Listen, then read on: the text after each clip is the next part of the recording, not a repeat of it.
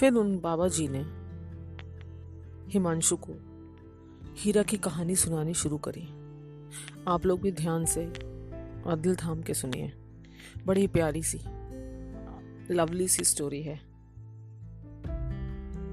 शायद हमारे लिए स्टोरी पर उन लोगों के लिए सच्चाई। इसीलिए आज भी उस सच्चाई, इस प्यारी सी चीज़ को वो रोज जीते हैं, हर समय जीते हैं। बाबा जी ने हिमांशु को बताया कि हीरा जो है, वो एक बहुत बेहतरीन इंसान दिल का बहुत साफ़ अच्छा और वाकई में हीरा, या शायद कहें तो हीरा कहना उसको कम होगा। उसके लिए कोई उपमा नहीं बनी। लंबा, चौड़ा गबरू जवान। बहुत सुंदर, जिसको कोई उसे देखे तो उसका दिल आ जाए उस पर। इतना सुंदर, बाहर से इतना सुंदर, उतना ही अंदर से भी सुंदर। बहुत पैसे वाला। पर उसने अपने माँ बाप को बहुत जल्दी खो दिया था। फिर भी कभी वो गलत रास्ते पे या गलत चीज़ों में नहीं गया। उसका बहुत बड़ा बिज़नेस एम्पायर था, वो वो संभालता था। वो बहुत अच्छे से सलीके से रहता था। उसका एक ही बचपन का दोस्त था, जो उसके साथ हमेशा साय की तरह रहता था।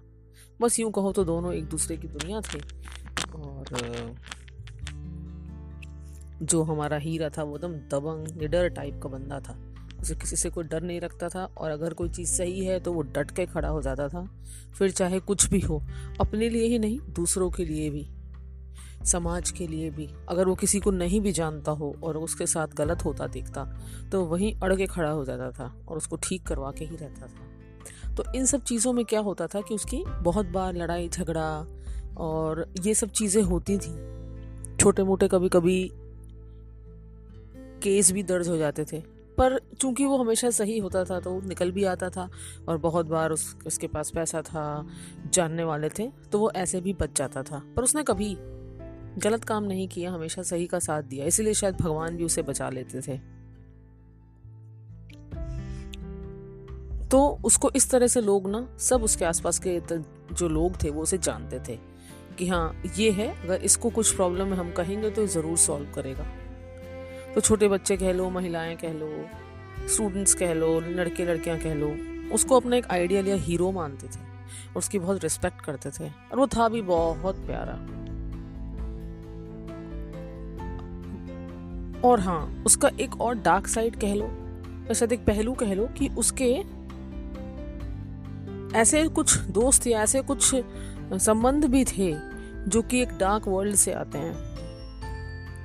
उसके संबंध थे क्योंकि उसको ये लगता था कि ये लोग परिस्थिति वश उसमें पड़े हैं और वो भले ही चाहे वो काले धंधे करते हो, पर वो दिल के अच्छे थे तो उसके थोड़े बहुत वहाँ भी दोस्त थे। और इसीलिए शायद क्या था?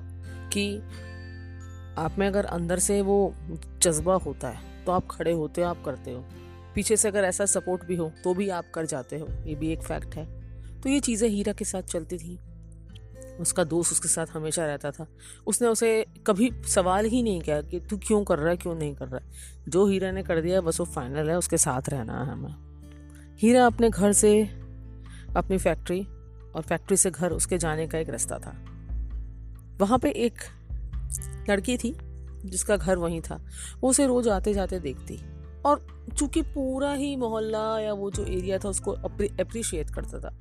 इम्प्रेस था तो वो भी इम्प्रेस थी, पर उसकी जो फीलिंग्स थी वो उन लोगों से हटके थी। उसके दिल में उसके लिए प्यार था रिस्पेक्ट से ज़्यादा प्यार था। पर हीरा ने कभी कोई उस पर ऐसा ध्यान नहीं दिया, ना ही कभी पलट के देखा। और वो अपने छोटे छोटे तरीकों से उसका ध्यान अपनी ओर करने की कोशिश करती और उसे इम्प्रेस करने की भी कोशिश करती थी। एक बार क्या हुआ था कि उसने किसी छोटी सी बच्ची को जीप के आगे आने से बचाया था, उसका ध्यान नहीं था तो उसने फट से जाके उसको एक गुलाब दिया था। थैंक यू बोलते हुए। हीरा ने वो गुलाब तो नहीं दिया था, पर हाथ जोड़ दिए थे। तो उसको बड़ा ये लगा था, अरे ये कैसा ऐसा तो मुझे पलट के देखा भी नहीं पर उसने कोशिश नहीं छोड़ी थी कभी भी। वो कुछ ना कुछ ज़रूर करती थी अगर हीरा रुका तो उसको ज़रूर जाके उसके पास जाना है। किसी भी तरह अपने खुद को दिखाना है कहीं तो देखे कुछ तो बोले तो तो कोई बात हो पर कुछ होता नहीं था। क्योंकि हीरा के मन में वो सब चीज़ें थी ही नहीं। एक बार तो उसने ज़बरदस्ती का अपना पर्स खो दिया कहीं पे और बोला वो मे, मे, मेरा पर्स को छीन के भाग गया आप ढूंढ के लाओ। और जो हीरा था वो खोज में निकल पड़ा था। पर उसे कुछ मिला नहीं था तो क्या मिलता जब कुछ था ही नहीं? बस एक वो शायद एक या दो वाक्य की बात हुई होगी, बस वो तो उससे भी बड़ी खुश थी।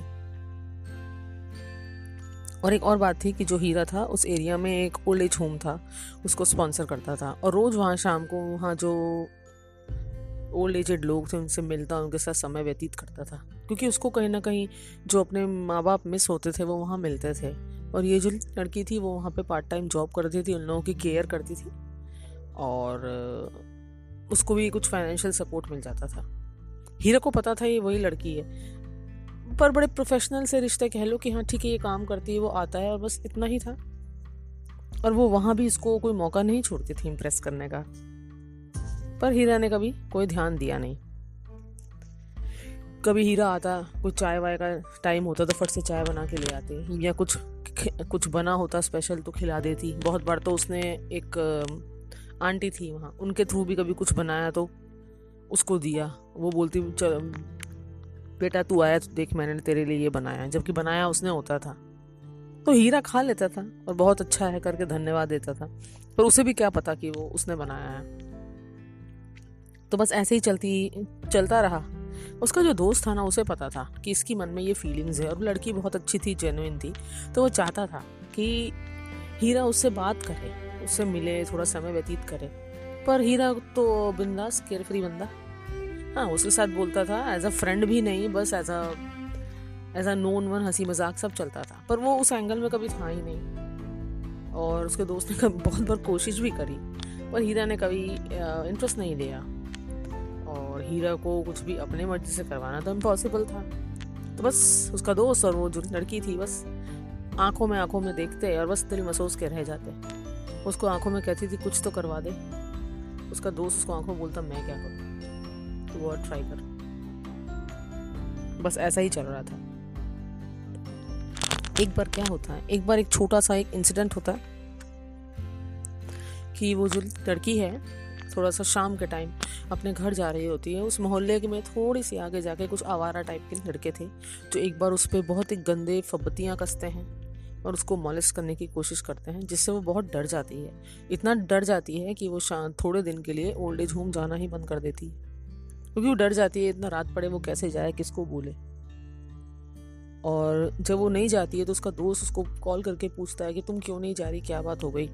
तब वो उसको बताती है रोते रोते तो वो बोलता है, ठीक है, मैं हीरा को बताता हूँ। वो मना कर देती है कि, नहीं, मत बताना। तुम्हें पता है वो किस तरह का, इतना मारेगा, पीटेगा, बेकार को उसके गल के दुश्मन खड़े हो जाएँगे, मैं नहीं चाहती। और वो उसे किसी भी तरह रोक देती है, जबकि वो उसकी शायद गलती होती है, पर शायद उसे हीरा की चिंता ज़्यादा होती है। खैर, जब एक दो दिन के बाद वो नॉर्मल होती है तो वो आना शुरू भी कर देती है। तो हीरा को ये बताया जाता है कि वो बीमार थी, बुखार था, इसलिए वो नहीं आई। तो हीरा भी सुन के चुप हो जाता है कि, ठीक है, नॉर्मल सी बात है।